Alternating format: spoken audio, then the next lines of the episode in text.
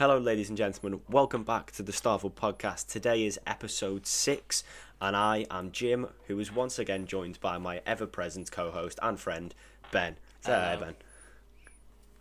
Right, we are here today to talk about Loki episode four, and we have a Oh, it's a lot to say day. on that because it's a big day. We're going to be talking about that probably at length. Um, we're going to be here for a while for part one, I imagine. Um, and afterwards, we have a little bit of a break, and we will then be talking about and discussing the second chronological, not chronologically, the second released Star Wars movie, which is The Empire Strikes Back. Got a lot to say about that. Very fun film. Not really spoiling us to say we're both big fans of it, but that will come in the back end. And for now, we've got to talk about Loki episode 4, which is titled The Nexus Event. And that really is what this episode is. Not just the Nexus event in context to the show, but sort of the MCU itself. This is where things sort of start to open up. We we Yeah. find out more about the TVA. Uh, is the characters themselves find out. It all goes off the rails. Sh- shit hit the fan, to put it lightly. Yeah, it was it was a proper Gerard and the shit into the fan from thirty yards. Yeah. It was oh, it was great. It started off sort of. Um, actually, it starts off with a flashback, sort of for how Sylvie was taken by the TVA, which I Yeah. really enjoyed, and I didn't I didn't think that was where it was going to go when it opened. But as soon as obviously you see, you know what's going to set up. You don't see anything too mental. I think we all, from what you said last week, and some of the promo images that we saw that. Sylvie was taken as a child. You know, last week she said, "I barely remember my home or my mum or whatever," Mm. Um, which obviously tells you that she's been on the run since she was really, really young, and we see that here. And it was Ravonna Renslayer herself that actually Yeah, uh, yeah. took her She Uh, was and very important, dam, which I really episode. enjoyed. yeah, she gets a lot of shine because she's she's quite a big character um, for a lot of the theories that a lot of people have got, which we'll discuss uh, a little bit towards the end of the episode. And she's not really had a lot to do, despite clearly having an important role in the TVA. And this is where she really, really comes into the story. Mm-hmm. She was a lot of fun here. Um, uh, Gugu Mbatha Raw gives a really good performance, particularly because she's she's been stern, obviously, in the last few episodes, but like she she shows a lot of emotion in this one. Uh, we also see her like well. yeah, we also meet the timekeeper. I say meet the timekeepers. We see her go and We speak yeah. to the timekeepers at the very beginning of the episode, and there are three of them, which in my head went, oh, okay, so they are real. They're being controlled by someone still, probably Kang. No, but mate. at least they're even real. even even in the opening when I saw her, like I saw the lift open and I saw them sat there and I was like, they're not real. I, I thought they were real, but they were just kind of pawns. And um, I mean, I'm not doing a spoiler alert. We already know. As we find out at the very end of the episode, they're, they're fucking robots. They're robots. That's the, even if they even if we all thought they were fake. Um, like I said, I didn't. I thought they were real beings being controlled, but that's neither here nor there. I didn't. No one thought they were going to be robots, right? Well, no, I, I mean, I don't think I, I excluded the idea that they could be robots, but they're not. I You, suppose it never comes up. yeah, it's not your go-to, is it? No, but um, we'll discuss the sort of surroundings around that uh, later in the episode because obviously we open with Sylvie and then we move to uh, title sequence after Ravonna goes and sees the timekeepers and we cut back to Lamentis. If Yeah. I've got my timeline perfect. No, no time for, um, passes between any of the episodes. They've all been very sequential. no, it. Yeah, I think there's probably a couple of hours between like one and two. Yeah. They've all. It's quite a straight story, which makes you realise that Loki's probably like two or three days ago was getting like slammed into the ground by the Hulk. Yeah, like that. like he should still be sore. it left me wondering, like, has has Thanos died yet? In the in the sacred timeline. Yeah, the TVA is weird because it says like, if if this really is, if it really does run parallel to, like um, the sacred timeline itself, then at this point they everyone they always know, but you do see them jump back to the forties and the fifteen hundreds and the twenty fifties. They always say they've got to come in in real time, so I just little inconsistency. I don't really know.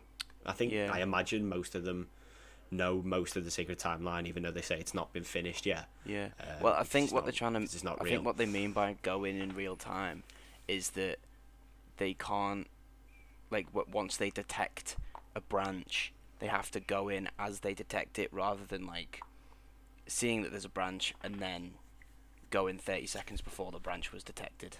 Do you know what I mean? If it's in the yeah, future. yeah, I suppose. Yeah, because if obviously to stop a branch, it has to happen, and if you go back and stop it from happening, you don't stop it, and Yeah, yada, they explain yada. that all in episode two. Yeah, episode, I need to rewatch episode two because I, um, I think even after today's episode, which was absolutely stellar, Mm. I think episode two might still just edge it, just because it's episode two was kind of my niche of shit that I like to see in kind of TV shows and stuff. But I think I think But I as- think the next a piece of episode, drama. the next episode is gonna blow it all out the water. Oh god, I can't wait. I'm going to talk about that at the end because um, we got a theory right. Yeah, we it? did. We've got our first theory correct. You got two. Uh, but we'll talk about that. We'll talk about that right at the very end, because I, I I do want to kind of stay in chronological order today. Um, yeah, what happens next? Yeah, Well, we had the um, opening- Oh yeah, they're still in yeah. Lamentis. r- yes, well, correct. going back to um like the opening on Asgard with Sylvie being taken by Ravonna. That's also like, I, I think that's a bit more proof of them not being created by the TVA because in that scene Ravonna is just a hunter. She's not like because as we see her in the in the in the present, she's like she's like one of the top people, if not the top person. yeah, it's it's clear that she's had a career and grown. Whereas if they were if they were created, their she would always have been in the, crea- in the position that she has now. Yeah, and you could, I suppose you could explain that away by going, yeah, they're created and they don't age, but they still learn things, and so they get better. But that, But yeah, if they learn things and get better, then so do the people at the very top, and therefore they don't move.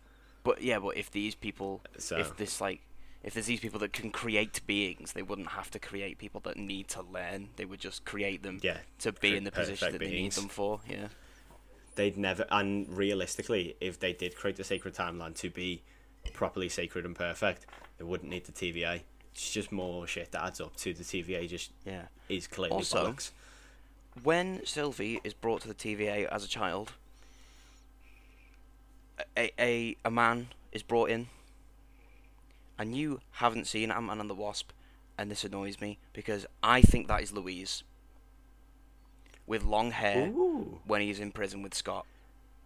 I don't know who Luis. Oh, Luis is in. Um, does the narration? It's played by uh, Michael Pena. Yeah, Okay, I know who Luis is. I didn't pick up on that actually. I have seen Ant Man one though, so I know who Luis is. it really looked like him. Particularly is, from then- the scene in, in Ant Man one, uh, Ant Man two. If it is, then I'm just gonna say that Kang is confirmed at this point Yeah, to be in Loki, because he's the villain of Ant Man three, as most people know.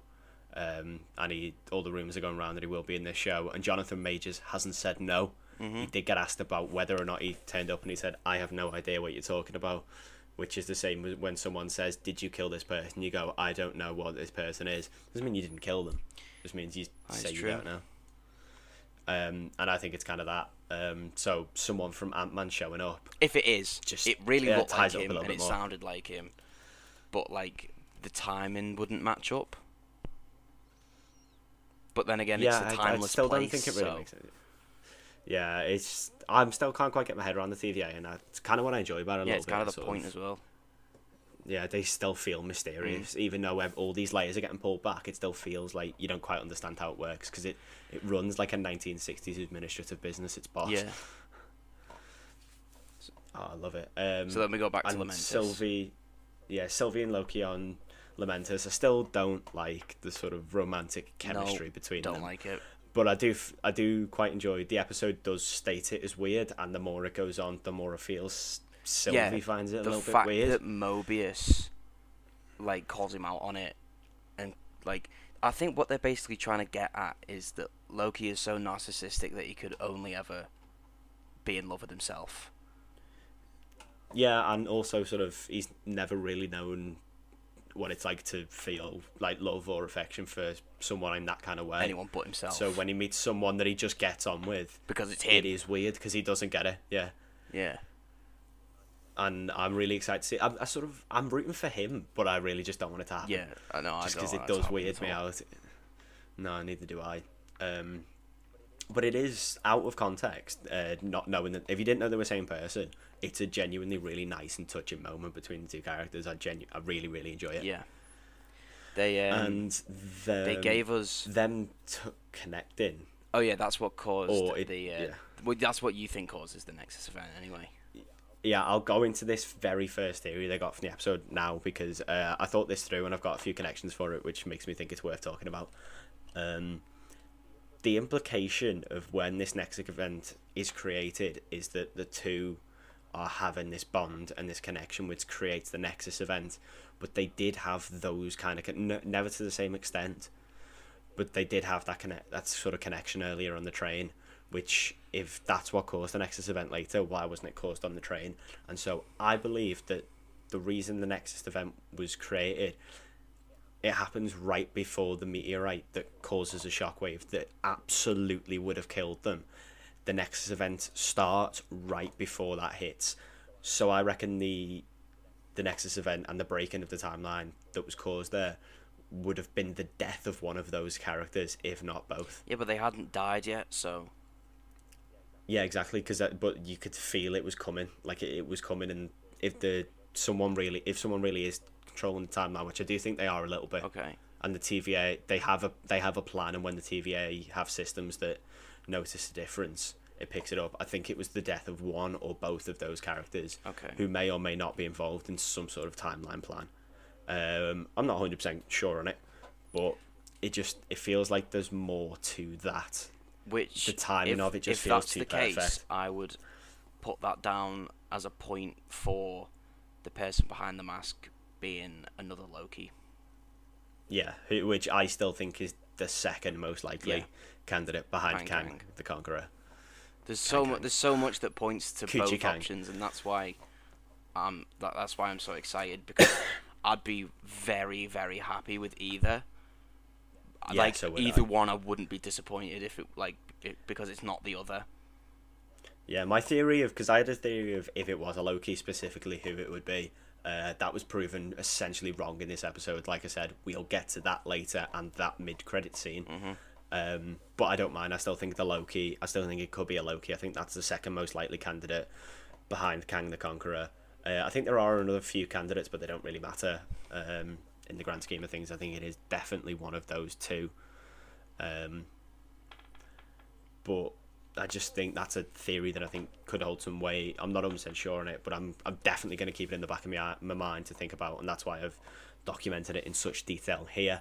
And then after that, they are taken to the TVA, uh, brought back and separated in a slightly over over melodramatic moment. When they split, they seem to go really heavy on the romance from that moment forward. Yeah, that's when it kind of gets. it's like my only problem with the episode. It's my. It's, it's to be fair, it's my only problem with the last three episodes.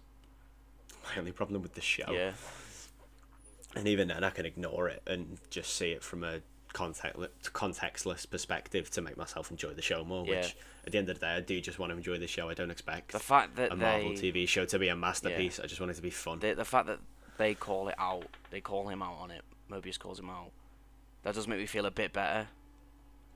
And the fact that they yeah, I'm glad it was Mobius they're well. trying to pin it all down on him just being narcissistic and they they kept driving this point home in this episode that Loki is alone he doesn't have anyone so the only person that Particular, obviously, the Lady Sif bit being the most on the nose thing you could possibly have it yeah as. which was a good ca- She it's a great cameo to by the way Yeah, the fact that no one clocked that Jaimie Alexander had been on set as well, I'm quite glad. Well, she, she had to record like three and a half seconds worth of scenes to be fair to her, but she's not been in the MCU. She wasn't in Ragnarok, was she? She was the only one of that gang that didn't show up, yeah and even So even not- then those people got like 10 seconds of screen time they, They just all get died. murdered and they all died. Yeah. They recast uh, Zachary Levi in a role and no one noticed. uh, but yeah, that's the first time we've seen Lady Sif on screen since The Dark, Dark World. World, yeah. um, but she was in several episodes of Agents of Shield, which I've not watched and I'm not going to. fair enough So, it's not I don't, as far as I'm concerned, she was last anyway. in Thor: The Dark World. No, it was kind of. I think the first like three seasons are canon, and then they just do their own thing. Well, I think I think Kevin Feige said just before WandaVision came out that it's it's good that they can have TV shows that are canon.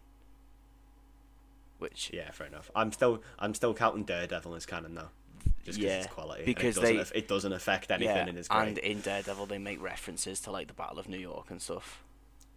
Yeah, so it, it it doesn't fuck up any timeline stuff, No. and it's really good. So we can keep it. And hopefully, uh, the guy that plays him isn't Spider Man because I'd like that.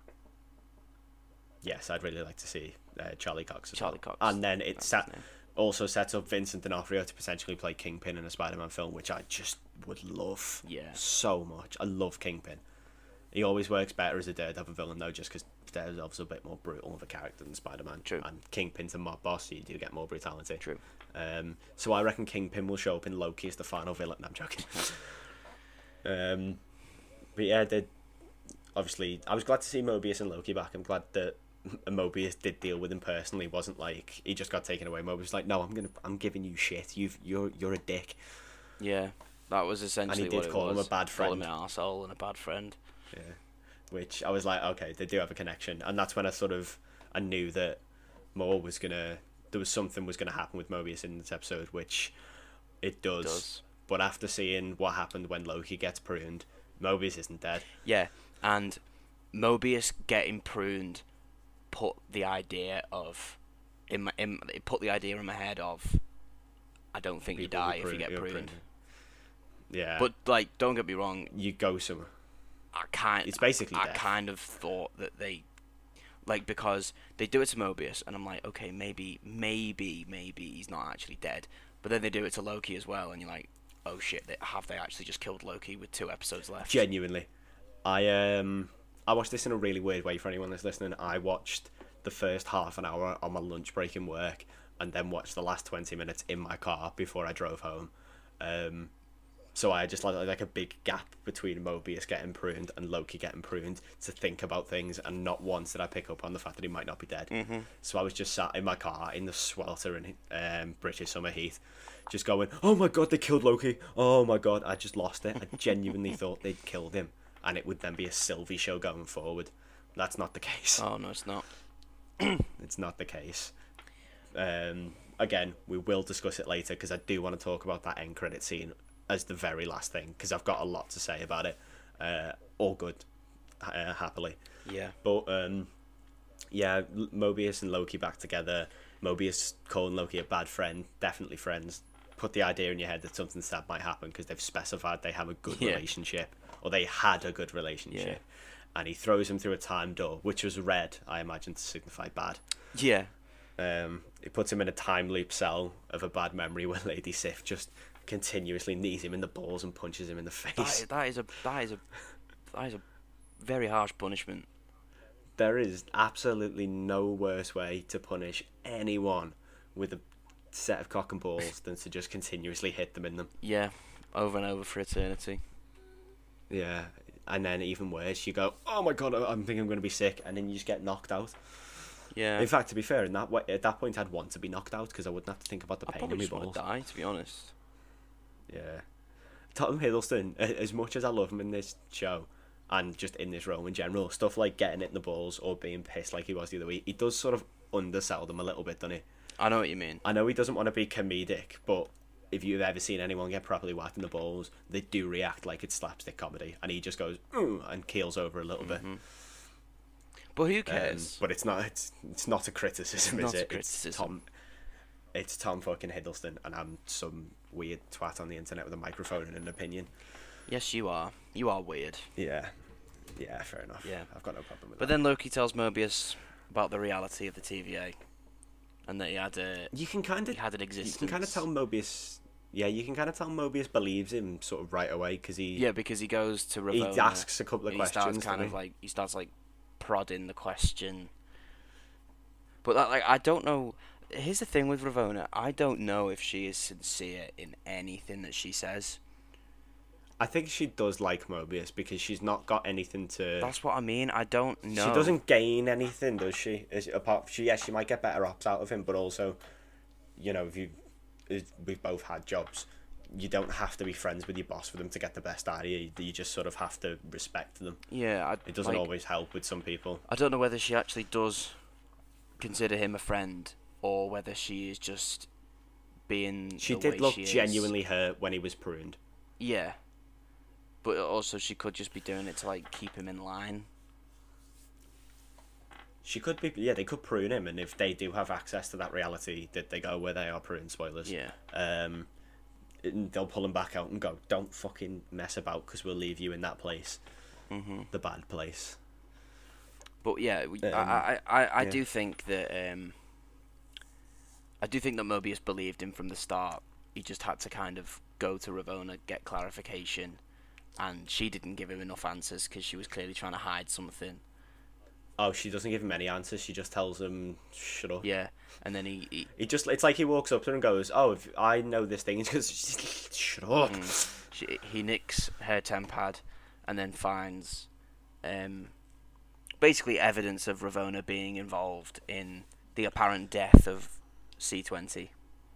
Yeah, it's the video where she's saying, "Right, okay, I know what I saw. She didn't make them; they were real." Yeah. Um, Well, yeah, it was it was C twenty saying, "No, realizing that she's a variant.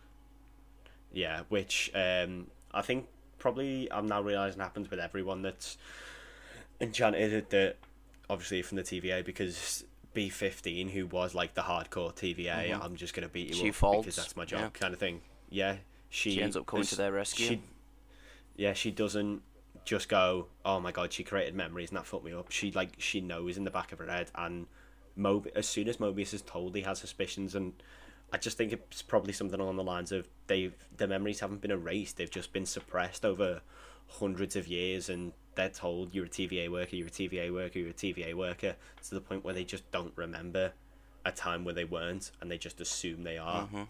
And obviously, once they realise that, they're then told that they are TVA workers. That's what they're created for. And as soon as they're told they're not, something in the back of the brain goes, "Hang on, you've got a couple of these." yeah, things that you like, they might be memories. just flicks on. It's it's like a gut feeling that just sort of comes into place. Yeah. Yeah, and but I, I I was a bit disappointed that we didn't get to like see uh, B15's memories. Like we just the, Yeah, the that- camera just kind of zooms in on her face. Yeah, but I also did enjoy that scene of she goes in, she takes Sylvie, and she's like, puts her weapon down. She's Yeah. like, I, I genuinely she just ju- want to talk. she basically she just takes her "Prove back to Haven Hills. Yeah, she just takes her to Haven Hills, and you know, Sylvie in that moment could just enchant her, get the collar off, and leave. But she, she shows that side of Loki that we learn we got in the the later films, which is the more Genuinely caring want to help people. the more good. Yeah, doesn't want to be a bad guy. I, d- I don't want to be a bad guy anymore. The the mega mind side to them, Yeah. and she does help her. She just she lets her see the memories and she lets go, and she happily she doesn't happily, but she goes back to the TVA collar on, because I but also I imagine she's back in mind. She's like, okay, I've got her here. I've got one of their best operatives on my side now. Yeah, but like even The same way. she yeah. so she clearly B15 knows something like fishy has gone on with C20. So she's like asking questions, and I don't know. it was Like I got the impression that she kind of came to her own realization that she was not created by the TVA, even though she like. It, it's like she she realizes, but she doesn't want to believe it. So she still says to Sylvie like, "No, no, I was created by the TVA." Nah, nah. And then she says like, "Well, I'll just prove it to you." Yeah, it's like when you realize something that um, you just don't want to believe. You can't not believe it, but you just tell yourself it's not true. Yeah. That's kind of It's that like- position that she's in. She's like, there is no way what I saw there isn't real, but it can't. It can't be real. Mhm. It's like in Revenge of the It Sith did- when Anakin and Palpatine are having that chat about like the whole like um Anakin still trying to cling on to the idea that the Jedi are the good guys. They use their powers for good, and then Palpatine hits him with you know the the good as a point of view. It's it's it's similar, but done better and slightly more subtly. yeah. Uh, and not so, not it's not done subtly. It's just because it's very obvious, but it's not. It's just stated, Yeah. shown, not told. Yes, exactly. Well, Um, kind of not I- really, because we, if we if we were shown, we would have shown it. Like we would have seen her memories and stuff. But it, it doesn't really. Yeah, no, but we're shown the com- we're shown the conflict through just good acting Yeah. and good blo- good directing of the scene. Um, and Sylvie just goes back, toddles back into the T- TVA, sits there and goes, "Hmm, whatever they do, I've got someone on my side now. And B15 is on her side. She's great in this episode. She sort of, she was just the hard knock in the, the last three episodes. Yeah. And now she really does show growth as a character and that, yeah, she was a human. She is a human. And she goes through human shit and she changes her mind. Yes. Um, and she comes to the rescue yeah. in the in the final fight as well. Yeah, after Mobius has been pruned and been caught and told Loki, "I believe you," Yeah. and he goes to leave. He has a great speech and a callback to it to an earlier conversation with Ravonna, where she asks, "You can go anywhere in all of time. Like, when do you go?" And he never answers her. Yeah. Um, but here he responds, "I'd go back to where I'm really from. Like, maybe I've got a family. Maybe I've got a jet ski. you definitely have. Oh, if you're playing Owen a Will- jet ski. Yeah, If we- definitely Owen Wilson. I Wilson. think that'll be a I think that'll be a mid credit scene of the final episode. It's just Owen Wilson on a jet Yeah. ski. it'll end in some like like Mobius will get a conclusion and then the show itself will conclude. We'll get a mid credit scene setting up the rest of the show and then we'll get they're setting up like Doctor Strange or whatever. Yeah. And then we'll get an end credit End scene credit which is just. Mobius on a jet on ski. jet ski. Yeah, we'll get some like emotional goodbye between Loki and Mobius, of him like going back to his original timeline. Uh, Yeah. because that'll be allowed now because the multiverse and the the sacred timeline will just be fucked. Uh, and then Yeah. we'll get a, an end credit scene with him on a jet ski, and it'll it'll, it'll be amazing. If that doesn't happen, Oh, I'm so excited for it. Strongly worded letters will be being sent. It also has to be like corny as hell. Like Oh, yeah. goes round and They have he, to fully he lean flies into into the camera and it freeze frames with him on his face in other ways. And yeah, fades out to like Ocean Man. Screen wipe. oh, Yeah. to Ocean Man. Yeah, Man. absolutely. Oh, I'm I'm gonna draft the letter if that doesn't Yeah. happen, and then I'm gonna I'm gonna send it if it doesn't happen. That's got to be fantastic. You get that horrific death of Mobius, horrific death in massive quotation marks. Yeah. Um, and then Sylvie and Loki are taken in front of the timekeepers. Yeah. And Like, we get to he- we get to hear them speak, not hear what they say, but they definitely speak. Yes. Because I, I definitely didn't understand the word two of them said. Oh no, I had to I had to watch it again with subtitles on. Yeah, I still don't know. I, I kind of knew what the first was. I get the gist of it. They're just taking the piss and saying we're gonna kill you. Yeah. Variant. Yeah, yeah. And like I kind of they were I think they were real animatronics, you know. Like they weren't CGI.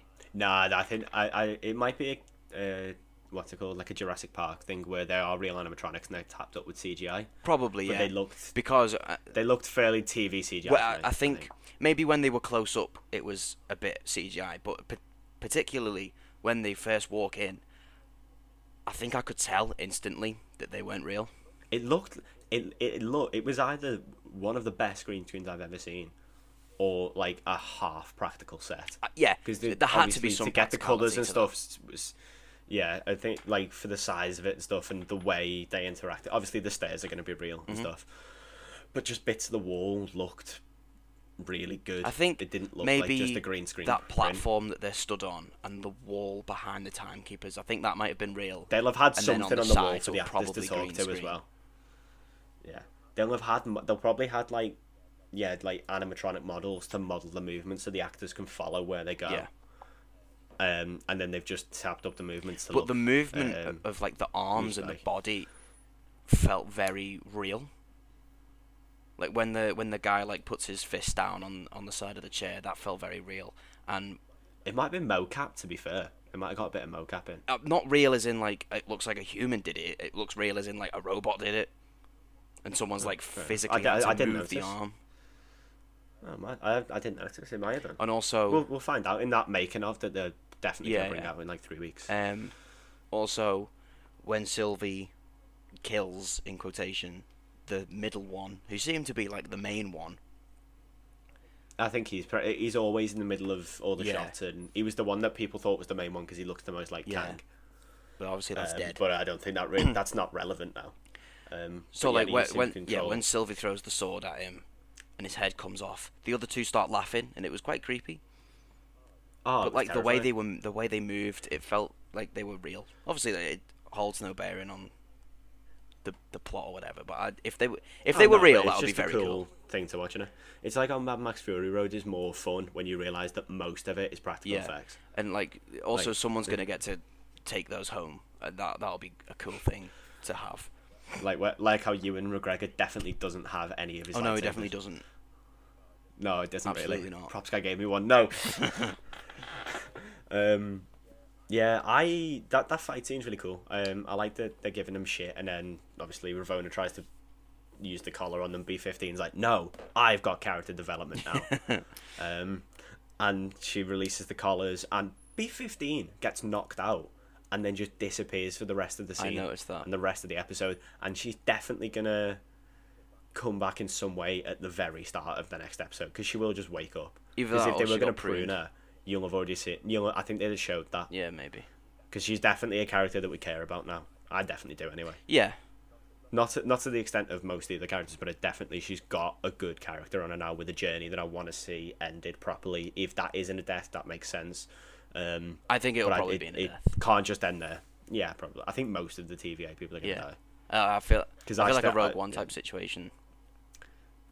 Yeah, where pretty much everyone Yeah. dies. I've, s- I'm sort of losing the idea that this variant is going to survive. I still think Tom Hiddleston's going to come back as Loki in some form in the future, but I think our variant might might actually die now. I feel like they've Hmm. tied a bow on it. Um, but well, again, we've still got two more episodes after this to come. So they have that awesome fight scene. Um, Ravonna's knocked out. Sylvie and Loki kill all the other guards. The timekeepers sound like they're going to bargain, and Sylvie just goes, "Nope," Yep. and just lobs the sword, goes straight through the Did head. not did not expect that was how the curtain would be pulled back. No, and but to be fair, I think Fucking shot as well. yeah, I wouldn't have been able to. I'd have needed a few more goes on the fairground before I'd have been able to hit that. Oh. But I feel like the initial response of them laughing was sort of the idea of, oh shit, maybe they're not dead or something. But I spotted the sparks as soon as it hit her. Yeah. Like, I, I, I think a lot of people will have done. Yeah. And I was like, oh my god, they're robots. I think I did say that out loud just in the car. Yeah. I just went, oh, it's robots. Um, but that was a genuinely, oh shit, they They did it. they are really good. They're doing something, Yeah. and I'm ninety nine percent sure they're going to give us Kang the Conqueror here, which I just- Yeah. It's a it's a theory that wasn't about before the show started, and there weren't really any mad theories for Falcon and Winter Soldier. All the WandaVision theories that Were- even were if horribly, true, horribly wrong. Nine, yeah, but also ninety percent of them had been about for months before the show Yeah. had come out. Whereas with this, all With the this, big theories the the way it's very episode one or smart. It is very smart because the way they presented it didn't leave much room to theorize. Because I, I Yeah, I definitely suppose. didn't see it going this way.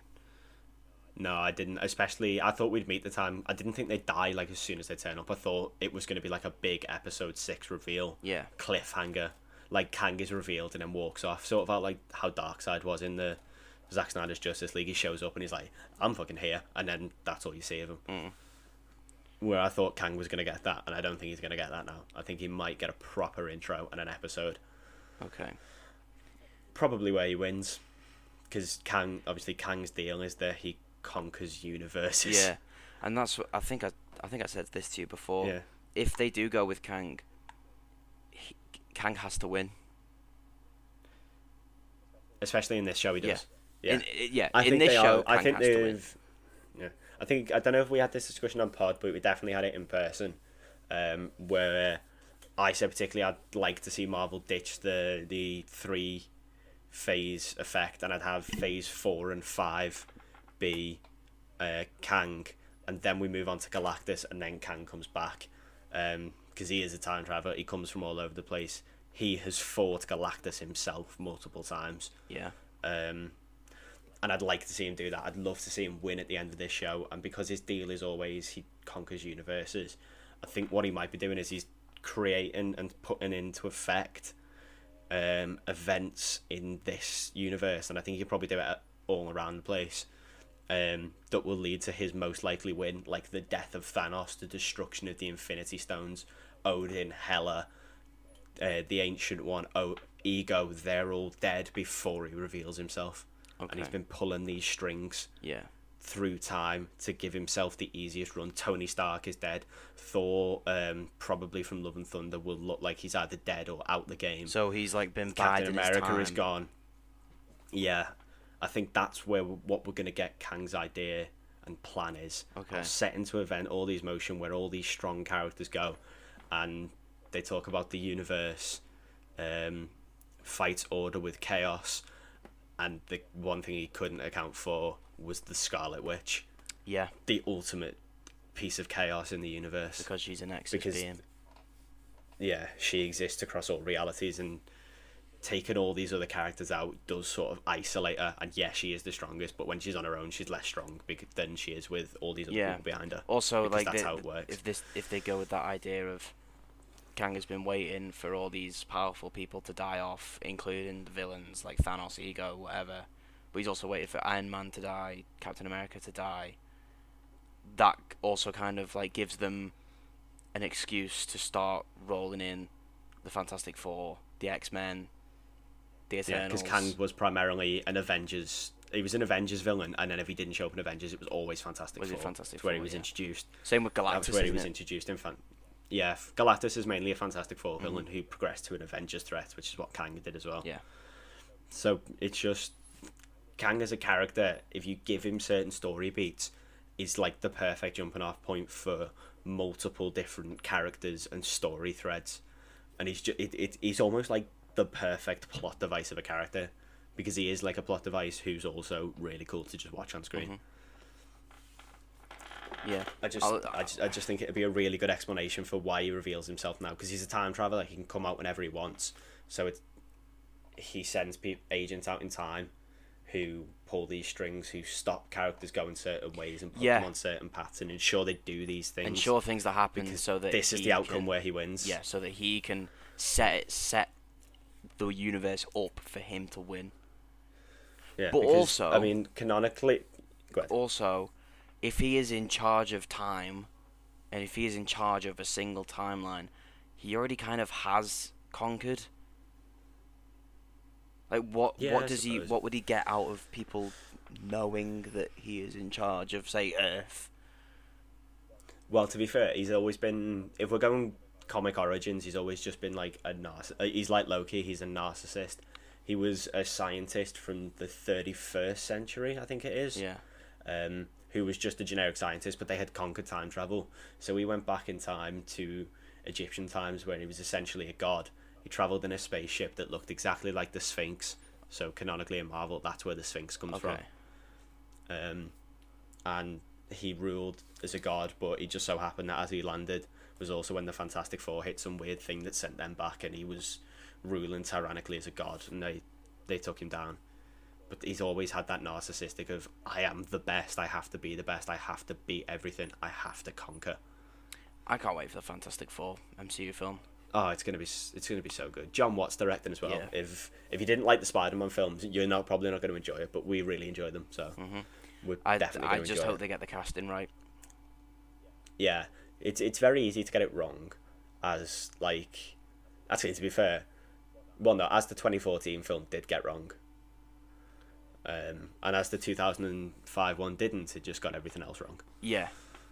Well, I mean, Jessica Alba is I- two dimensional. Well, she's not even two dimensional. She's one dimensional. I think th- I, I don't know who the Uh, to be The fair, that's that's Reed like was. 75 percent writing. Ioan Gruffudd is actually really good as Yeah. Reed Richards. I will fight that to the grave. and I actually Same I with actually really Chris like Evans Chris as the Human Torch. as, uh, Johnny. Yeah. Yeah, I also actually, to be fair, quite like Michael B. Jordan as the Human Torch. I just think his character was written to be nothing like Johnny Storm ever was. Yeah. it's half the problem there, and I haven't I haven't Teller is seen the, the writer. 2015 Fantastic Four. I have once, and I never want to watch it Fair again. enough. just ever. Yeah. Just to touch that again, Miles Teller's a really good choice for like playing a young Reed Richards Mhm. in like flashbacks I because Yeah. he still looks he looks about twelve. I think he's thirty odd now, and he's he still looks like he's about eighteen. just th- there's He- just he, he doesn't work in roles. there's such a big fanfare for John Krasinski and Emily Blunt to get reading Sue. Yeah, I don't want them to get it anymore, just because it'll be funny if they don't. Oh no, I do want them Just to, to watch. Ultimately, like, pick who's best for it. You know I'd take mean? John Krasinski. I would. I don't know if I'd take Emily Blunt. I know she could play it. I just, I, it's not I don't really want to see her What's wrong with Emily in that Blunt? role. I think I think not not. I just I feel like there could be other actors who could do something more interesting with it because I feel like she'd just play. If you've seen Edge of Tomorrow, I feel like what she's said about superhero films, she doesn't really care about them. Even for all that money, she'd just basically play the same character that she was in Edge Is of that the one Tomorrow. with Tom Cruise? Great, but yeah, it's I've seen it before. Mm. Whereas John Krasinski hasn't really done a ton of action roles, and I, I think he could do it. Yeah. Well, he I'd like- auditioned for he auditioned for Captain America, didn't he? Yeah, he did. It's probably a good job he didn't get it. Yeah, definitely. because yeah, Chris Evans was perfect. I'm ju- I'm really excited to see where this goes because after we find out that um, the timekeepers are robots and we get another really cute, however inappropriate, romantic moment between Sylvie and Loki, which I actually, to be fair, enjoy more than the most because it seems like he's really into it and she's like, "I'm on a minute, dickhead." If mm, no, she she seems like she's not into it, which I just to me would make it more comfortable Yeah. as if providing it doesn't happen because if it does happen and she's not into it that's a whole different kind of worms it, does seem like he's But- he's lining up to say that like I love you or something, but also they could they could keep it platonic. which i'd like them to but i don't think they're going to especially not on his end they're not i know that Yeah. oh they might they might have it become platonic have it be like oh no all right okay this this isn't i was being a narcissistic asshole Yeah. i'd actually i'd actually quite like that then because it, it's the That's character development. even though yeah it is and it's it's done well because it's it's really bringing a story up and then changing it in a thingy way because he doesn't get to say anything to her because he gets pruned by Yep. Ravonna Renslayer and I thought he was dead I, yeah. I think genuinely thought he was I think the fact that he said in the opening when they're on Lamentis, um, Sylvie says to him, "Do you think what makes a Loki a Loki is that we always lose?" And he says, "We may lose, but we never die." And I kept that in the back of my head. yeah I didn't I've actually forgot about that line Yeah. despite having now watched the episode three times but And it's, it- it's for a Loki- great line and it's a perfect description It's completely true. It's an they've done another Loki death fake out. Yeah, but it's just I'm at a, it's at a point now where, like, I don't really want him to die. I just want to see other variants of him so that his actual death in Infinity War is the end, but it's not the last we see of him. Like, like his actual death is his death. No more fake outs. But here's some like earlier stuff. Yeah. So, So because I do think I do think that's gonna be a final. this this whole show kind of it kind of makes his death in Infinity War a bit of a fake out because like I I I think that they probably intended that to be the end of Loki's story. And then they've gone back on themselves by making him disappear with the Tesseract to set up this show. Not to be fair, because they did they did film Civil War and Infinity War together. No, uh, Infinity War and Endgame, they filmed it together. They never there That's was no true, break in that's filming. true. They were filming. They were filming Endgame stuff before Infinity War was finished. right. Tom Hiddleston Tom Hiddleston knew about Loki's death and the show in 2016. Oh. Like he was informed about it. He signed on for the show. Although I think it was I think he signed on for the show later, but he was told this is where you're gonna die, but the character's gonna carry on Okay. uh, in some other piece of media that we've not finished yet, um, which obviously became the TV show. He knew that before he even filmed Ragnarok. yeah, that would make sense. Um, so I don't think it was a thingy, but it is. It makes that. I like the idea of that is his death, but we're gonna give you more because we, as long as we don't get to see a variant meet a Thor after Infinity War and Endgame, then I'm fine with it because it's its own separate thing now. I'm very it su- very surprised that we haven't seen a Thor yet. it yeah I'd, I wouldn't mind seeing a Thor variant to be fair but as long as he doesn't meet mainline 616 Thor Yeah. N- then yeah. I'm quite happy with them to do whatever they if want it's not even if it's not Chris Hemsworth. yeah. Put Liam Hemsworth in it. Oh yeah, that's a shout. that'll be or Chris Hem or not Chris what's his other one? There's Liam Chris and there's uh, another one and he's The like it's like four inches yeah and um, Westworld. He's like four inches shorter than the other two so it'll be quite fun. Yeah, actually no because he's in Ragnarok and he? He plays fake Thor. That's that's um. Liam Liam Hemsworth is the one in Hunger Games, and then the one in Ragnarok is it's the other one he's Yeah. he's in uh, the Westworld third one. Not Liam. in the words Not of, Chris. in the words of um oh what are they called there we go i've just googled hemsworth and it just there's chris hemsworth liam hemsworth and the other one isn't coming up Luke. luke hemsworth there we go Yeah. yeah, He plays um Yeah. he plays Thor in the play in Ragnarok, doesn't he? Yeah i'm glad that they're coming back as well Yes. We we spoke in, about that um, last week. thingy. yeah they got sam elliott to do a cameo and matt damon to do a cameo Yeah. as a fake as an actor in a As film Oh, fat. Hella. yeah it's great I hope Scourge I hope I'm back- is involved in the play as well. i thought scourge died yeah, he did, but he's not I mean he can't be in the play. Oh, oh yeah, have actor Yeah. Scourge and just have Karl Urban do it again. yeah, just have Karl Urban do it again. Oh, Carl it Urban wrecks my head. with, you it, with her and a bald. it wrecks my head that he's the same uh, guy as Billy. Butcher. They are essential. Billy Butcher is like what's no Scourge is like what Billy Butcher would have been as a kid. Yeah. Behold. He's like my, stuff, stuff. and it's just a five hundred guns. A shake weight. yeah. Billy Butcher's favorite toy. What he does is he just gets a protein shake and he shakes it until the bottle breaks. Absolutely. Right. Uh, There is another option though yeah. that we that we spoke about as to who's behind the whole thing other than Kang, and that is that it's another Loki. yeah. And Who our previous well my previous theory particularly was that it would be Richard E Grant playing an older Loki, and Richard E Grant Is playing does Loki. play an older Loki, but he's playing they got they, classic they- Loki. You said it perfectly before. They got Richard E. Grant to wear yellow rubber undies, a green jumpsuit, and a stupid fucking helmet. And 21 years ago, we got the X Men film, which didn't do any comic accurate suits and made them all wear padded leather jumpsuits. I fucking love this era of We have come a long way. Yeah, there was a weird patch in about 2015 to 16 where the some of the films, particularly from DC and Marvel and some other stuff, sort of went a little bit less good. With Ant Man was okay. They were trying to take themselves a um, little bit too seriously. Yeah. And then once they started to realize that every film they were going to make made a billion pounds, Doesn't they matter just how went, they All right, okay, we'll do we'll what do we what we want." want. Yeah. Because Kevin Feige is a big comic fan, so he's quite happy. Yeah, it's to like how they gave, because he knows um, it'll make money anyway.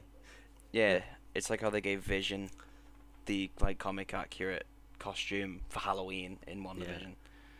and uh, Elizabeth Olsen said in the uh, interview she had, where she was given the job as um, Scarlet Witch, they, uh, they said to her, "When you go and read comics and look it up online, just know you'll never have to wear that costume, so don't worry." And literally five or six years after she debuts, she's wearing that costume, and everyone, including herself, went, "Oh my god, this is great." Yeah. It's just it, it's really good to see that people are just we just we can just have fun with this stuff now. Because that post credit scene, seeing that, and we also see Kid Loki, Crocodile um, I think it's Loki. both- What? reptile. It's reptile Loki in the um, subtitles, who I'm also b- willing to believe comes from the re- reality with Throg, which is where Thor Yep. is a frog. Loki turns Thor That's into a frog. happened. Yep. I know of that and comic. uh, boastful Loki, boastful Loki, um, who I've never heard Who? of, and I don't know if it's a creation for the show. Uh, the uh, what's called Loki with the hammer okay. on the on the left for us. Yeah, I've that's not really Richard a E. character I'm Grant is old familiar with, but I really hope that's Mjolnir. I really hope he's boastful because he's worthy of Mjolnir. I that's going to oh, be oh, the difference. I in that hope reality. it's Mjolnir, but I can see them doing it as like, well, Thor had a hammer, so I needed something too.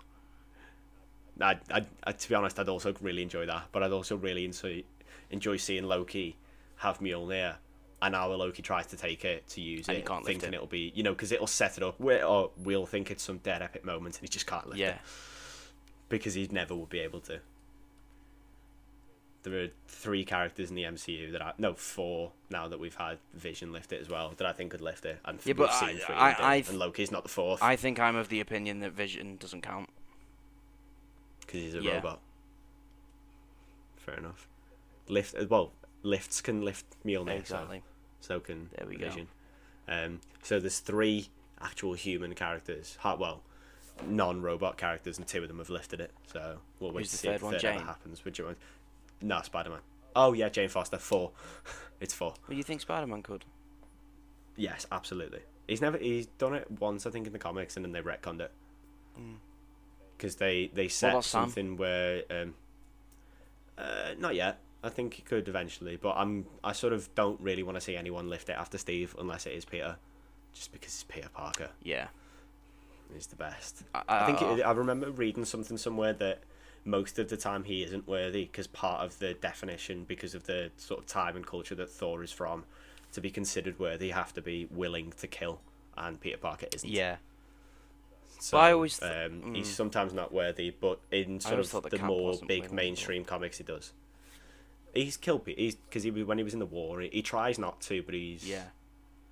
if it's like if he's in like a war fight or there's quite clearly a few of those Hydra soldiers at the beginning of Age of Ultron died. Yeah, and at the beginning of the Winter Soldier as well. Yeah, like he When kicked people off ships and stuff. Volley someone off a boat. Yeah, and he knocks out Batroc, which I I'm still surprised Batroc isn't dead by literally just taking a penalty on his face. Yeah. But then we got him back in the show, and that was good. That was a good Yeah, little callback. yeah, I like Batroc the Leaper. I saw somewhere he's going to show up in one of the other shows, and I can't remember what it was. I doubt it. I don't really see where he gets an in. But uh, no, I, I don't know. I, I wouldn't be surprised if he shows up in Armor Wars. To be fair, as part working with Sharon Carter, yeah, maybe. but it's not. I'm not 100 percent Mm. certain on that. I also I saw on a on a Um, TikTok the other day someone says someone claimed that Nat would be worthy of Mjolnir, and that's just entirely not no, true. no, wrong. Yeah. It's like saying Wanda would be worthy of holding it. Just because you're a massive fan of them doesn't mean they will. Yeah. Tony could have never lifted Mjolnir. Oh no.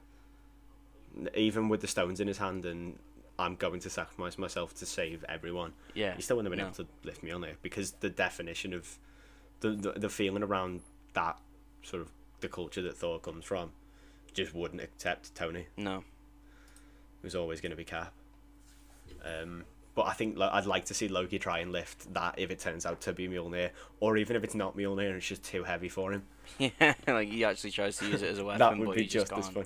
Yeah, That'll be a good thing. he goes "Uh, swing, he, like he gets some sort of like half swing on it and gets laughed at. I just I, w- I want to know why why there's a crocodile.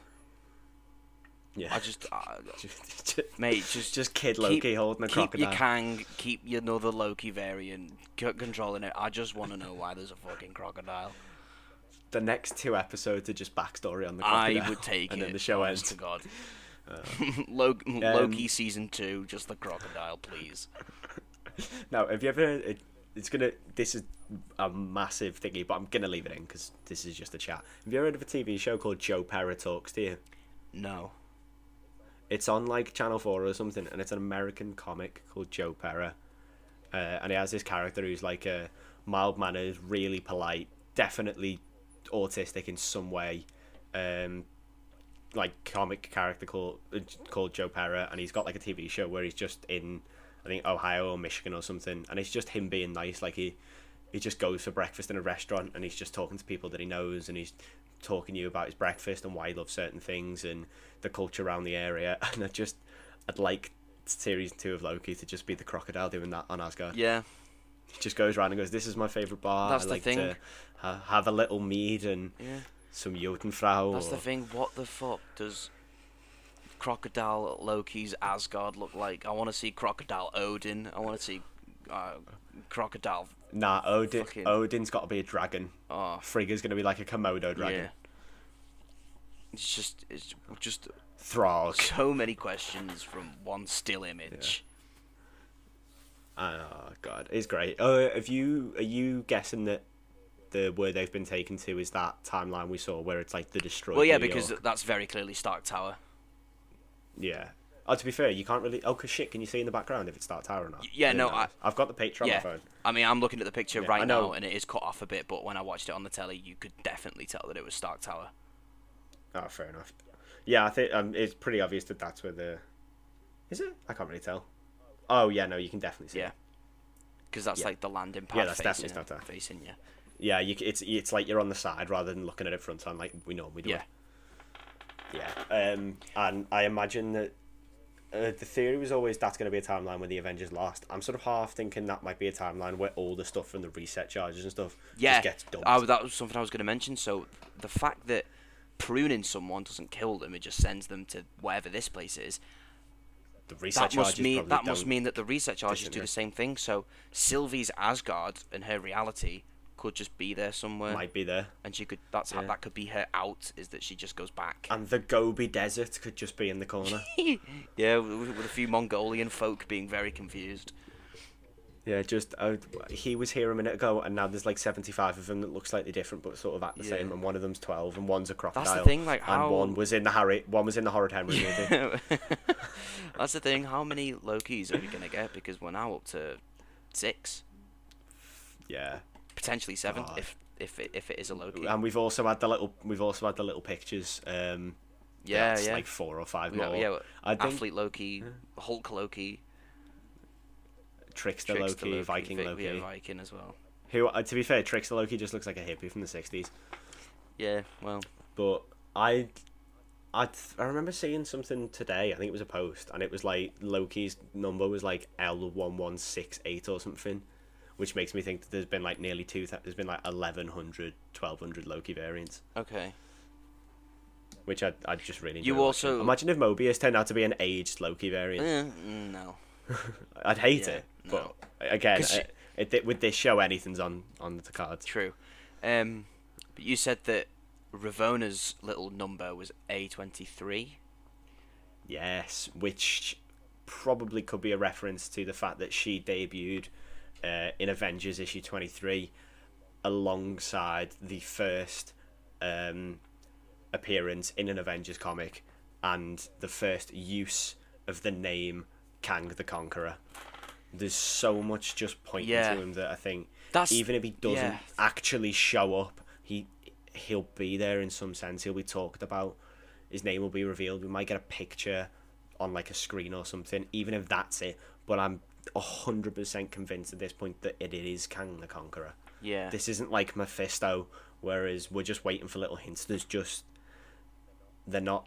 These aren't Easter eggs. They're almost just arrows going. Hey, look, it's Jonathan Majors. Yeah, he's, the- Kang, he's, yeah. Gonna, he's gonna play Kang. Yeah, but like like I was saying before, they can go either way, and it's so it's so exciting to see what they're gonna do because I really don't know whether it's gonna be whether the main guy is gonna be Kang or whether it's gonna be another Loki.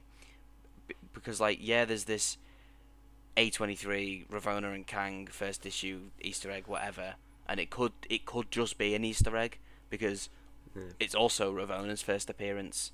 You know, Kang might not. Ravonna as a character, pretty much almost exclusively in the comics, turns up with Kang. She's always been like his his number two, Okay. and the fact that she sort of seems to be the person that sits directly between the rest of the TVA and the time. Yeah, I guess I guess so. I guess so.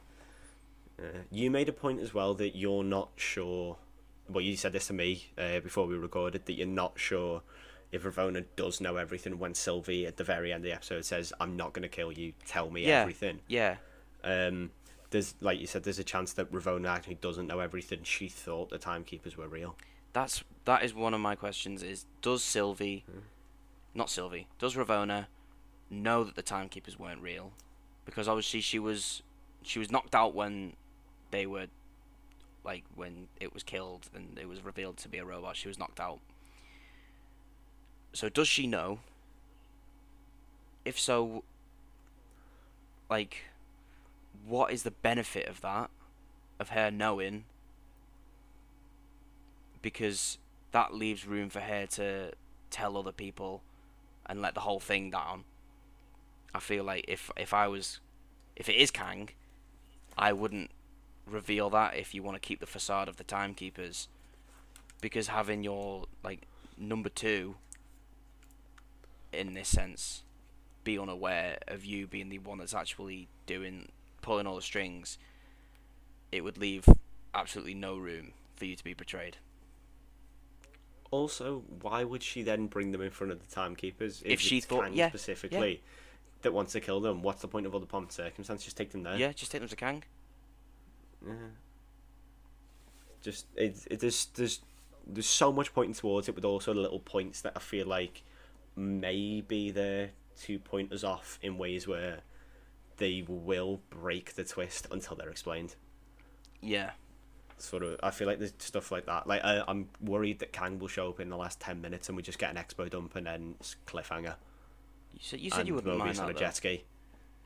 I wouldn't mind it being on a thingy, but I don't want ten minutes and then expo dump. If Kang is gonna turn up, I want him to turn up, and like nothing's explained. Like Okay. he turns up. This is sort of who he is. What happens next? Bang, thingy. Okay, yeah. But to do that, you will for that with this show, basically directly leading into Doctor Strange two. That feels like he would be the villain of Doctor Strange two, and he's not. He's the villain of Ant Man three. You also said that if Yeah, it is Kang, it's- there's a chance of a Scott Lang cameo. Yeah, which I'm less certain of. That was just sort of a, you know what, they could do that actually to set it up, but if it doesn't happen, it's not like. Mm. With a, also oh, I thought there was going to be an Ant Man cameo. Yeah. Also, the theory of it being in the quantum realm. Yeah, like if the TVA collapses, and um, Scott comes in and is like, "Oh shit, that, there's something going on. It's falling apart." He goes in, and he's like helping people out, and that's where he meets Loki. Because them two have never met before. That's true. They had they'd never met, and this is also a Loki that has also missed five years of character development. It's So also he definitely won't have met Scott. It's also a Ant-Man- Loki- Scott wasn't Ant Man in 2012. yeah, it's a Loki that ha- doesn't have Ant Man exist yet. Yeah, exactly. Scott wasn't Ant Man in 20. He was still in prison Yeah. when Loki during the Avengers movie. I think. Well, no, I, I, I don't Yeah, think he he'd was. been in yet. I think he was in for two years. I don't know. I can't. I've not seen Ant Man in a long yeah, time. I think he was in for two years. And Ant Man came out in 2015. So Yeah. Should have come out in 2009, but we won't discuss that. okay, Actually, we will, just not now. okay. Um, but yeah, another fucking stellar episode. The what Tom Hiddleston. I think Tom Hiddleston said this was his favorite episode. I think he said it's, I I think he said between four and five was his favorite. Yeah, I feel like they. I feel like this is going to be a bit of a Falcon and Winter Soldier thing, where all the big plot beats happen in four and five, and in six, it's just the ending. Was there only six of Falcon the- and Winter Soldier? Yeah, and then it was nine of um, WandaVision, Yeah. weren't there? Yeah, Falcon and Winter Soldier. I feel like it went on for about. That's what I mean. I- I loved it, but it did feel like a longer Yeah. show. There was a. f- I think it's because the episodes were longer than WandaVision though as well. That's true. They were like So we had more to to, th- talk time. about with each week. yeah Yeah, where this show is also doing, which is why I can get away with only being six episodes. yeah. because trying to trying to fit this into twenty minute episodes would be horrible. This feels like a it like it feels like a film. If you were to put yeah, these it all does. on, It, it feels like a really long. Film. Also, if any like if anyone wants a good drinking game, watch when this is done, watch all six episodes back to back, and drink every time someone says Loki. You will be okay, well, we're you will doing be that. yeah, we'll do it. Fuck it. doing that over summer. That w- will be Should we do, paralytic. do that? In, do that instead of watching England on Saturday. Yeah, can do. That's We'll test the waters with four episodes, and if if we can't make it through that, then we're gonna die if we do six. We get to episode four and we're gonna just going selfie Loki, ah, just fucking screaming. Yeah. Uh, I'm definitely gonna try that. I've never thought of that. Yeah, not really much more to say. We've got everything out in. I'd say definitely quite a short section that was. Sort of. Yeah. It only took us what an hour and three minutes. Yeah, definitely. But like, Yeah. I think that's it. they did it again though. that our second longest section? Yeah, they did it again where they kind of kept all the juicy, talkative bits in literally in the last like five minutes. Yeah, the MCU does that a lot. Be fair. But like uh, the same stuff has It been has with the happening last with three Bad shows. Batch as well. Oh shit! Yeah, I suppose it, it. What it does is it get people are in it, and then what they do is obviously if you. Uh, it's why they say you can have an incredible film, but if you have a bad ending, people will not like the film because it's the last thing Yeah, you have. It's true. like if you go to a restaurant and get a shit dessert, you kick off, don't Yeah. you? Yeah, you've. It's the last thing people see before they jump on Twitter or talk to their mates or record podcasts or whatever Mhm. it is. So you want that last punch to be, this is what we've got to talk about. Yeah, which is it it it's also why I think post credit scenes shouldn't be after the credits. They should be at the end. I don't mind a mid credit scene, but I hate an end credit scene. Yeah. A mid credit because it is only normally like two minutes, so it's it's like nipping for a piss. Mhm. It's not. I don't really mind them. Well, I think we've I think we've run this dry. Yeah, I've exhausted it. We are gonna take a quick break because I could do with about seventy five cups of tea Yeah. to rehydrate myself. Um, we'll be back in very short time, um, talking about Empire our Back. opinions on The Empire Strikes Back. Yeah, Uh, probably a much shorter segment, um, just We're- because it's you don't have as much to talk probably, about. We can't speculate we're on probably just going to spend half an hour saying how good it is. Oh, yeah, it's just me. It's just us for half an hour, and then the last five minutes me going, "I really like Luke versus Vader one. I think it's really good." Mm-hmm. And then I don't know. We just finished the podcast. But yeah, Let me get really sad We'll be back in all a, downhill from there. yeah, yeah, yeah. Actually, it is for quite a bit. Actually, it, it actually doesn't get any It better. doesn't. Oh, it's really Um, sad. I know. But um, yeah, we'll be back in a few short moments with that. Um, but for the time being, stick your feet up, pause for a minute, go and get yourself a drink. And uh, thanks for listening to part one. We'll be with you back in a minute. Cheers. Hello, everyone. Welcome back to the Starvel podcast. This is part two of episode six. We've given our thoughts, discussion, and sort of speculation on Loki episode four and what is to come in the last two episodes. Very exciting times for all us MCU fans, particularly with that show. Um, and now we're going to be moving on to the past as opposed to the present. I'm reviewing the second released Star Wars movie, which is episode five, or as it was released in theatres, simply The Empire Strikes Back. Uh, I'm very excited to talk about this. Big, Yeah, like we said before, it is just going to be us gushing about it for probably half an hour. yeah. I, I have less to gush about. I think with this than Star Wars, uh, than with the first one, just because it's sort of, it's more like a standard basic. This is just very good. Whereas Star Wars felt new. This is the sequel, so it's just more of what we had. Yeah, and you know a sequel that is just oh this is just more and it's done well are always the best sequels because they don't try in new ideas and fuck up anything yeah. like stuff I remember a while ago I, I saw a video on YouTube. It was about someone describing how to make the perfect sequel.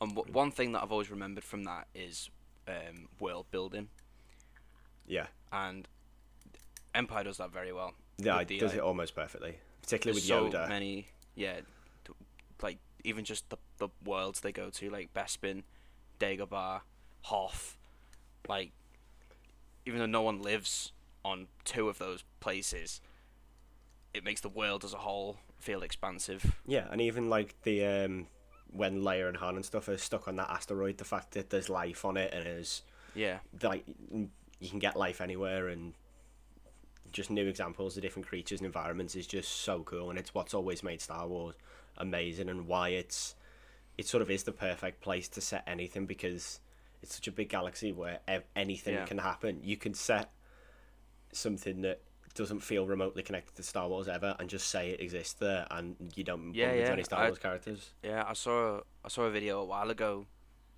saying that the Star Wars universe and the galaxy is so big and so expansive that you could basically set any genre of film or story in the Star Wars universe and it would completely make sense. yeah they you have could make so much stuff you could make a western set on Tatooine.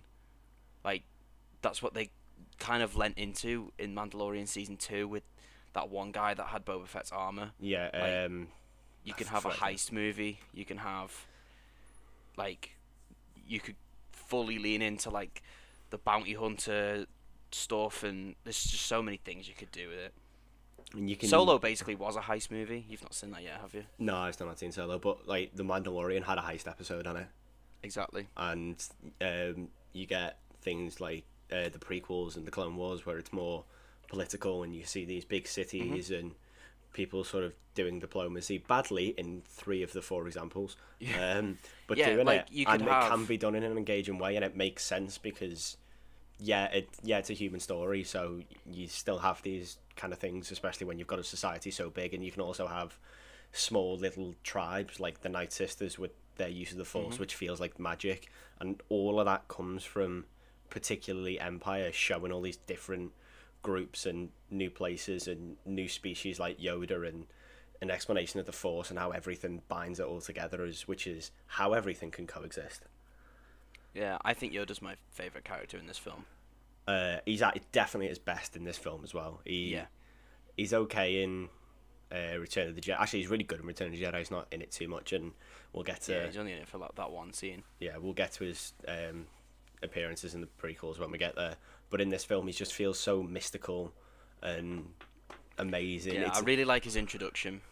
yeah, where he's just because He kind of he kind of Yoda- poses as just a, a local resident of Dagobah that knows of Yoda, and he can you know he acts aloof. Yeah, because he's acts, dead acts weird, like isn't an he? idiot. Yeah. He's just like some little frog creature that messes about and steals food from a robot and stuff and annoys Mm-hmm. Luke. And when he said, when Obi Wan's like, "Go to Dagobah, meet Master Yoda. He's a great warrior who trained me." That's not what you'd expect, is it? Exactly. And like it's it's easy it's it's it's hard for us as viewers now who've always known Yoda to experience what it would have been like the first time not knowing that that was Yoda Yeah, the sort of. because oh, actually it's actually very smart writing. oh, it's really good. And I saw a post about the Empire Strikes Back, which linked a little bit to Return of the Jedi and sort of not Return Jedi, yeah, the Last Jedi, and how people reacted to that. And it sort of it was quite fun because it was it was written as oh why is this weird green frog thing the Jedi Master that's so stupid that, uh, like something that looks like that could never be so strong in the Force and I'm sort of glad that people didn't have that outtake like back then when Star Wars was new people did just watch films and go oh he's an alien or what like he they just accept things that they felt were good Yeah. and And I, I, Yeah. I can see what you're trying to link it to there with The Last Jedi. yeah And I'm sure we'll come on to that when we will I'm not we'll talking about probably have a yeah. lengthy discussion about when we talk about that that that point's more about its fan reaction. I'm just saying, like here, it's sort of, it's good that we have a universe where people can just accept things, and 99% of that is because it's well written. Because em- Empire is the most well written in the in out of all of the Star Wars films. It's the got the best dialogue. It it's got probably the best performances. Its plot is the best. It's so it's so fast, but you never feel overwhelmed with everything. Yeah, I was gonna say like we talked in the New Hope episode about how well paced it is, and then uh, like that would be hard to me. That would be hard to follow, but they followed it very well. And like, there's always something happening. There's never really any downtime, which doesn't always work in a film, but for this one, it, really does. Yeah, it's like constant, steady plot progression, and then when it needs to, it gets faster. Like you have, you're learning new things about what the rebels have done now while they're on Hoth, uh, and you can see Luke progressing, and then you get the stuff with the Wampa, and then it slows down a little bit as Luke recovers, and we learn more about our characters, and then we get the big battle, and they go away, and then it slows down while they're trying to run away, and Luke's going through his training, and it just it keeps that nice steady flow of we're getting fast, and then we'll bring it back down, and then we bring it back up, and it, it's really Yeah. nice. You never get bored. Speaking of the uh, of the Wampa Cave, that's another example of how Star Wars fans have changed their perspective on things because when he uses the Force to pull his lightsaber towards him, no one would have questioned that. because you just say you say he used the force because he did. Yeah, he probably did. Like Luke probably doesn't even know that that is something that you can do with the Force, but like he did it because the writer said that's how it works. Yeah, I And think there's Forty years later, people are complaining that characters do new things with the Force that we've never seen before. Yeah like Luke. I think canonically does it well. Obviously, he hears Ben Kenobi at the end of um, A New Hope, uh, but then he doesn't see him again because when he sees him as a ghost, he's like they're confused. So Luke's been training him himself, but and because he's so strong, he was able to do that because he he was reaching out and he could feel the sort of that connection between him and the saber and the Force, which is probably what Rey could feel in the Force Awakens, which again we'll get to. But it's I, I, like you said, it's that perspective of fans that quite happily just go, he's really strong because he can do that.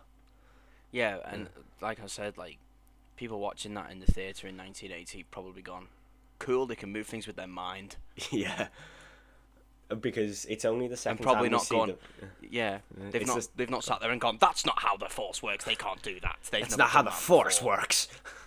That's not how the Force works. It's it's the second time we see the Force really do anything because in in the Mm-hmm. first, obviously in A New Hope, it's more just like a feeling. Uh, Yeah. Vader's able to use it to choke the Admiral, um, but apart Mm-hmm. from that, it's very it's used very little. Where in this film, it really is ramped up. You see obviously Luke doing that.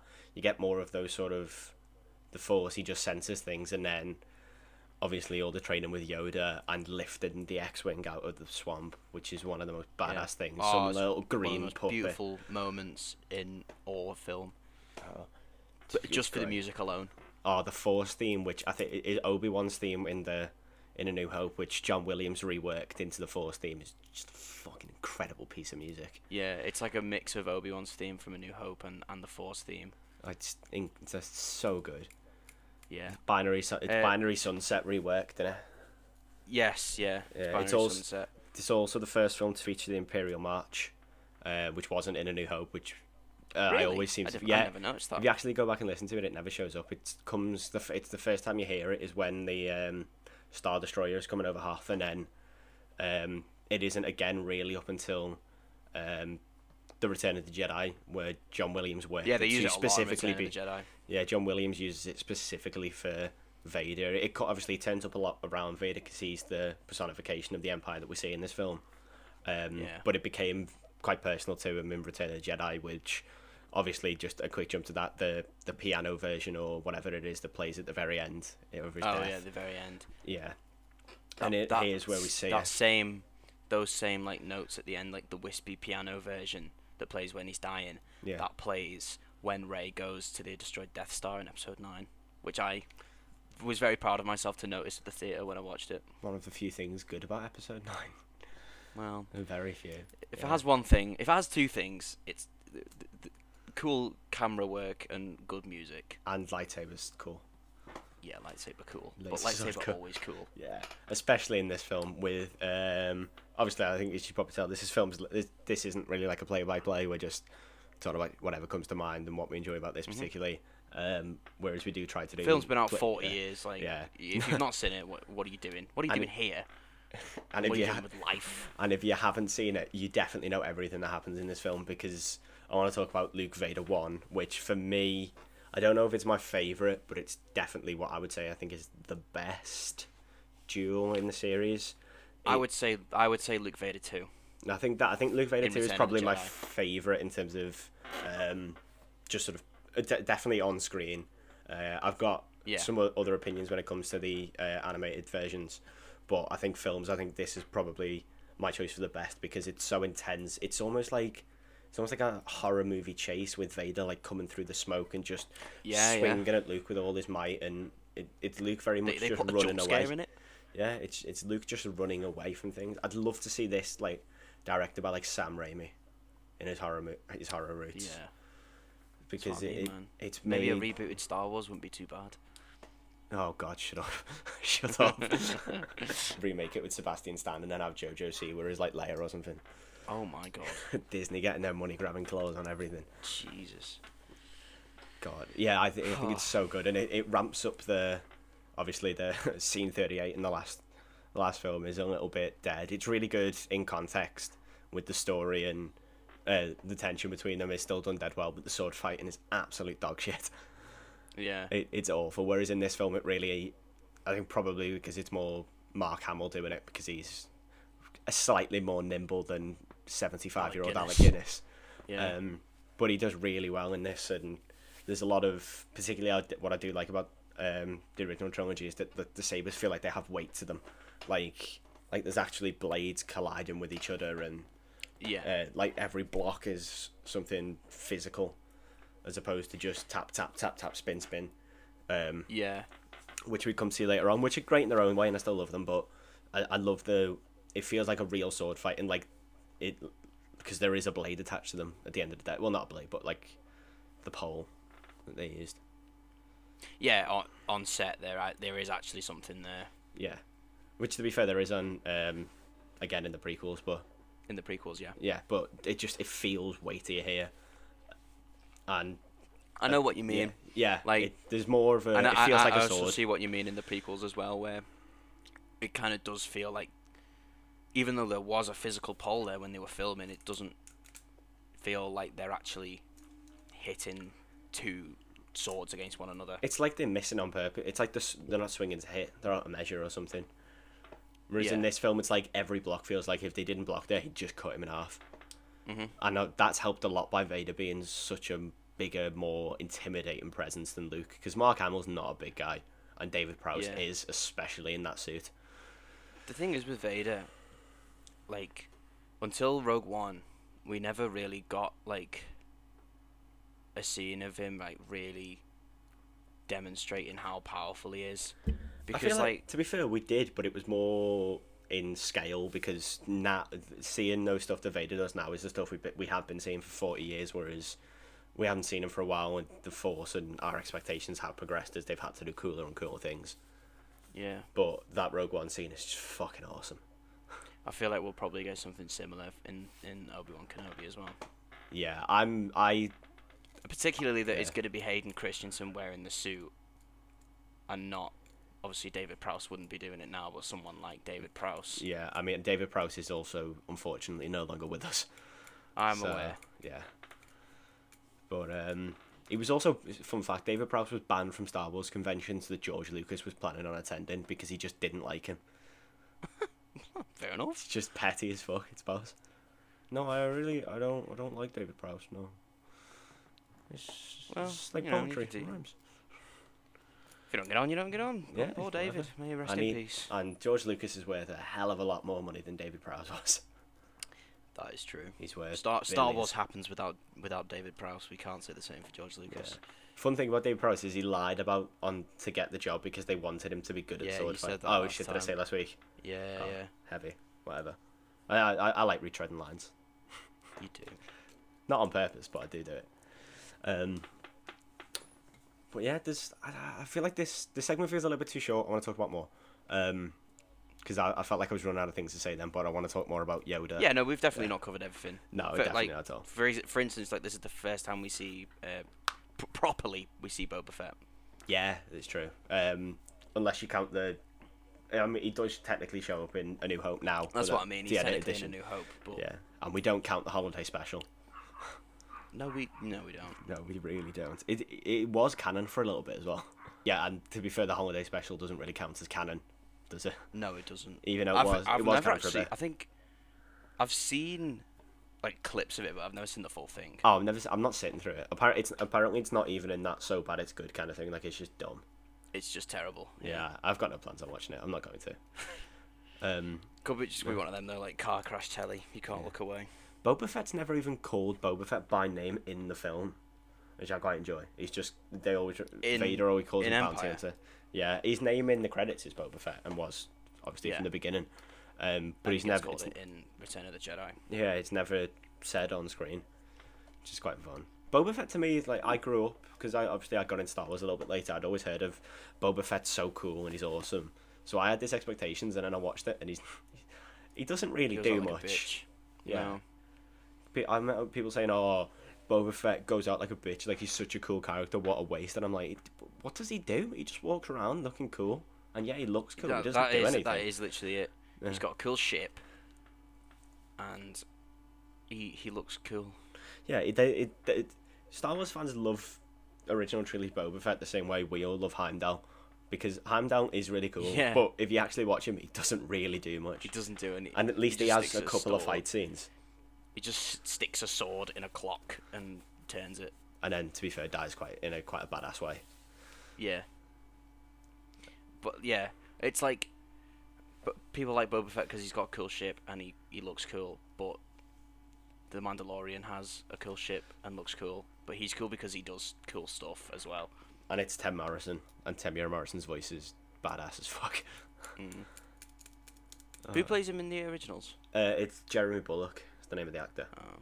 I think he was voiced by someone else, but apparently uh, Temuera We never hear, we never see his face anyway, do we? No, Temuera. We, we do see Jeremy Bulloch's face, but that's because he plays an admiral just as like a background character at one point. Oh, okay. Uh, but that was it's literally a cameo. It's not even listed in the credits. Yeah. Um. But yeah, I, I for a little fact, Temuera Morrison when he used to see, um, Jeremy Bulloch at conventions, instead of going going over like hi, good to see you, he'd always go who's your daddy or something to him, which is dead fun. Because Temuera Morrison, like, because he, didn't show up and he never did a load of interviews for years, I just assumed he didn't like Star Wars. And then since he's come back in Mando and he's talked about it, it looks like he Oh, loves he being in clearly it. loves it. Yeah. Yeah. The, the amount of people that, even people that you didn't expect to be Star Wars fans, once they've been in it, to come Yeah. out and go like, "Ah, I love it. To be part of this, it's so cool," and it doesn't come across like it's either incredibly well written and acted spiel, or they're genuinely just dead happy to be in there. Which Mm-hmm. well, I, he wouldn't would be, be. doing. He wouldn't be doing the Book of Boba Fett if he didn't enjoy it. No, I mean I imagine they've offered him a shed load of money, but I, I, I, don't mean, think yeah, it, of course. I don't think it's gonna be like shed load, shed load. Do it if you hate it, even if you hate it, kind of money. But you probably got a shed load for the Mandalorian, so he probably true. wouldn't have needed to. Yeah, that's true. But like he, as he's only like sixty, so I'm saying for the next like twenty years, and he looked good for sixty. He Yeah. does not. He doesn't look sixty. for the next twenty years, he's got a job. If he's needed, he's got a job. I'd I'd say ten at a push. Seventy comes comes hard on your bones. Yeah, that's true.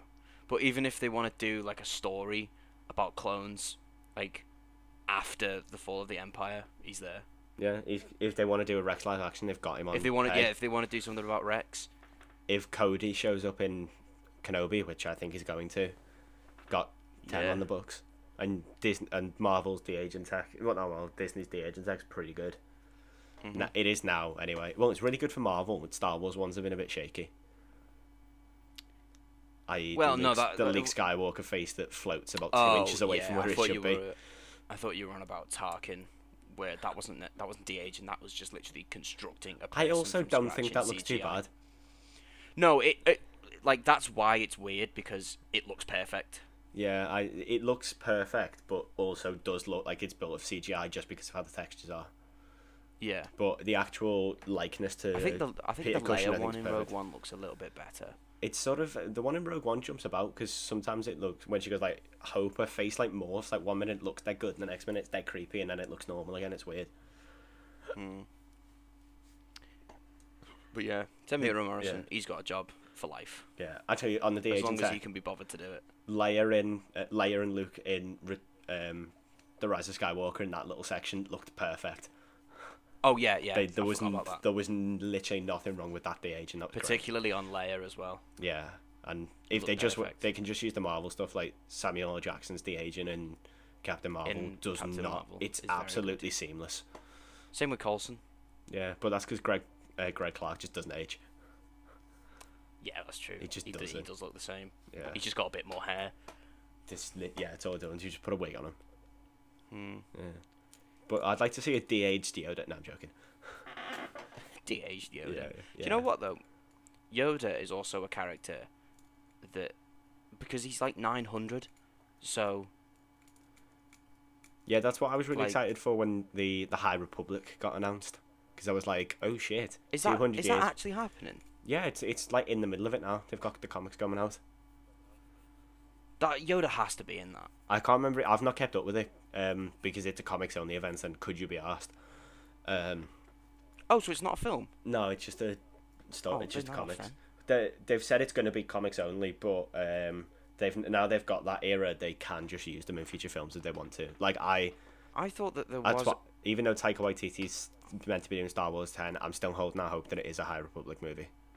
Yeah. I think I would- that you know- Acolyte, you know that TV show, The Acolyte. Yeah. That's apparently that's rumored to be set about around about the High Republic era. Yeah. Apparently that's hit some problems though. Oh, has it? I, I saw I, I saw a headline the other day about it, but I never read the article. Oh, mad. Apparently that show is is it's like whether it's like the writer or the director has, has had some trou- troubles or something. Kathleen Kennedy. No, I'm joking. I don't really Mm. care. Yeah, it, w it- of all the shows that they've announced, it wasn't the one that I was. To be fair, it was up there for me because I thought it'll either be High Republic or it could be about a young Palpatine. So, Ooh, maybe or or pot- or potentially even Darth Bane. or Plagueis. Ah, I don't think it'll be Plagueis. I'd like to see a Darth Tenebrous movie. Um, Who's just he's he was Darth Plagueis' master. Okay. So you get Plagueis and then you get sort of Tenebrous' story. So it's like this is what led to Palpatine. This is what led to Plagueis, and we know that that's what led to Palpatine, which I think it'd be quite fun to see. And also quite, um, yeah, I'd I'd really like to see young Yoda at some point, and particularly a younger Yoda that doesn't use a saber, because that's in this film he really Oh. comes across like he was a Jedi that stopped using the lightsaber a long time ago. He just became so Yeah, he, powerful he and does wise. come across as a pacifist. In this film, he definitely does. Yeah. because obviously he tells Luke you won't need your weapon when he goes into the cave because he wants to focus on the for- th- force, and he tells him not to go and fight. Thingy, it's like just just focus on yourself and the force and let it trust it, and Luke doesn't. and and that's why he sees Vader. and it's this is the same character that says concentrate all your fire on their ships. So Yep. it just like, we'll get we'll get to that.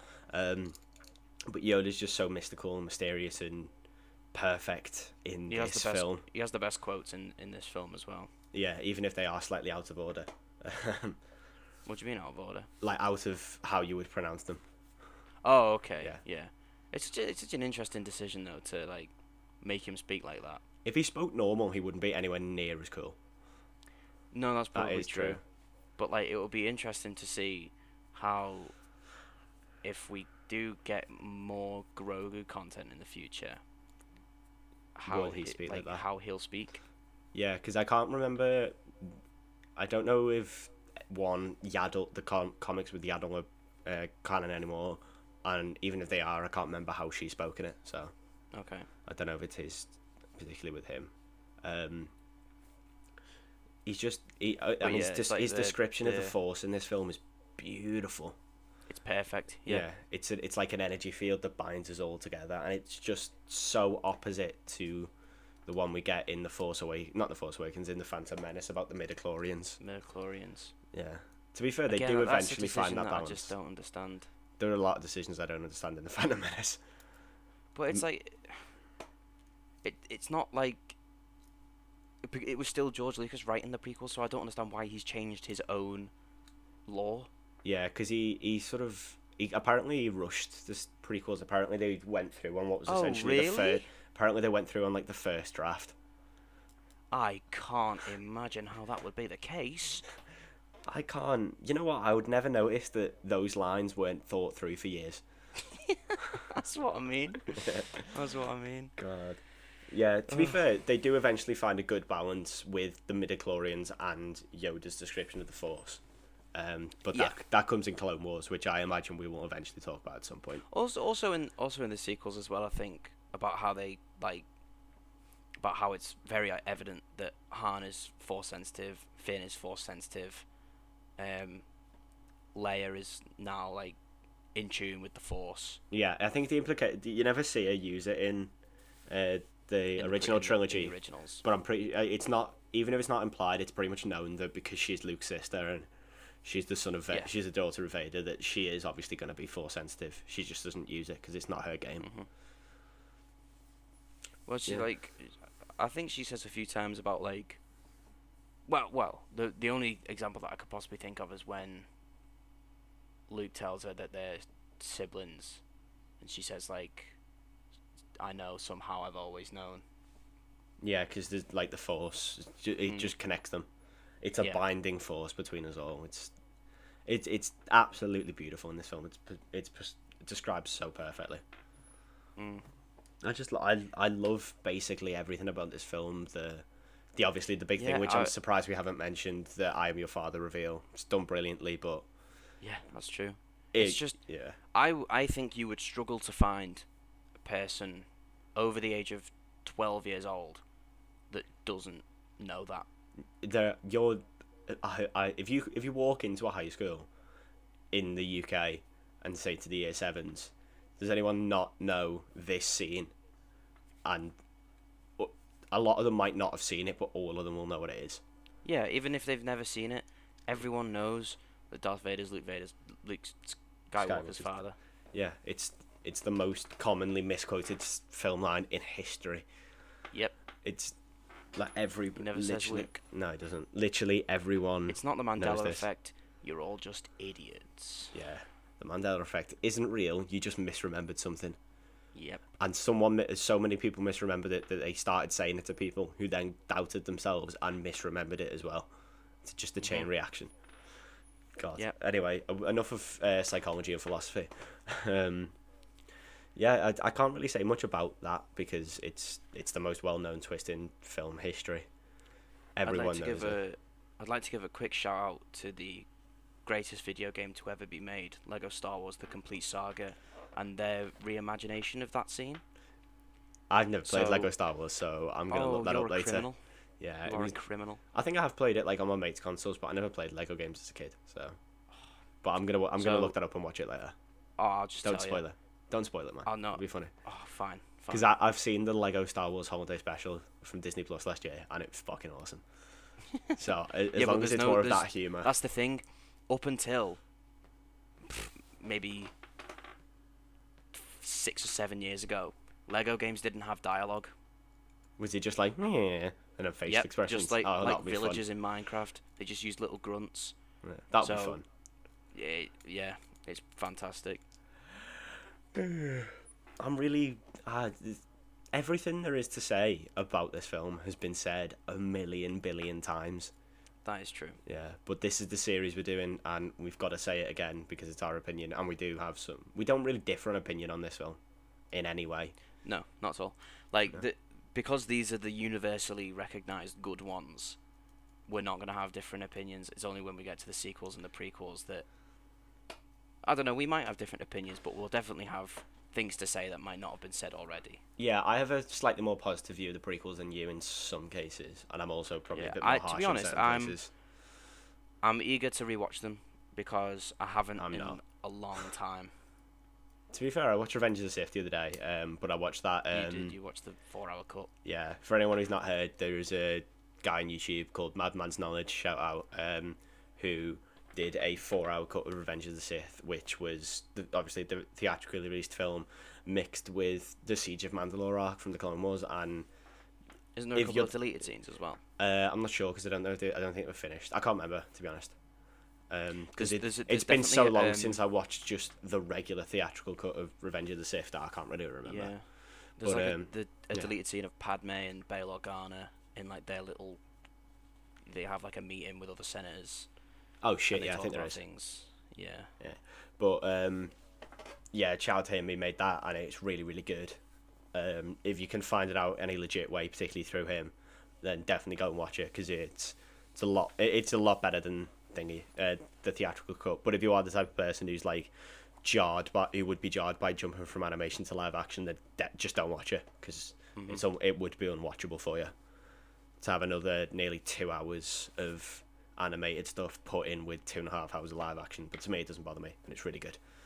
Um, so yeah, that was a small diss track, but uh, not diss track, um, tangent.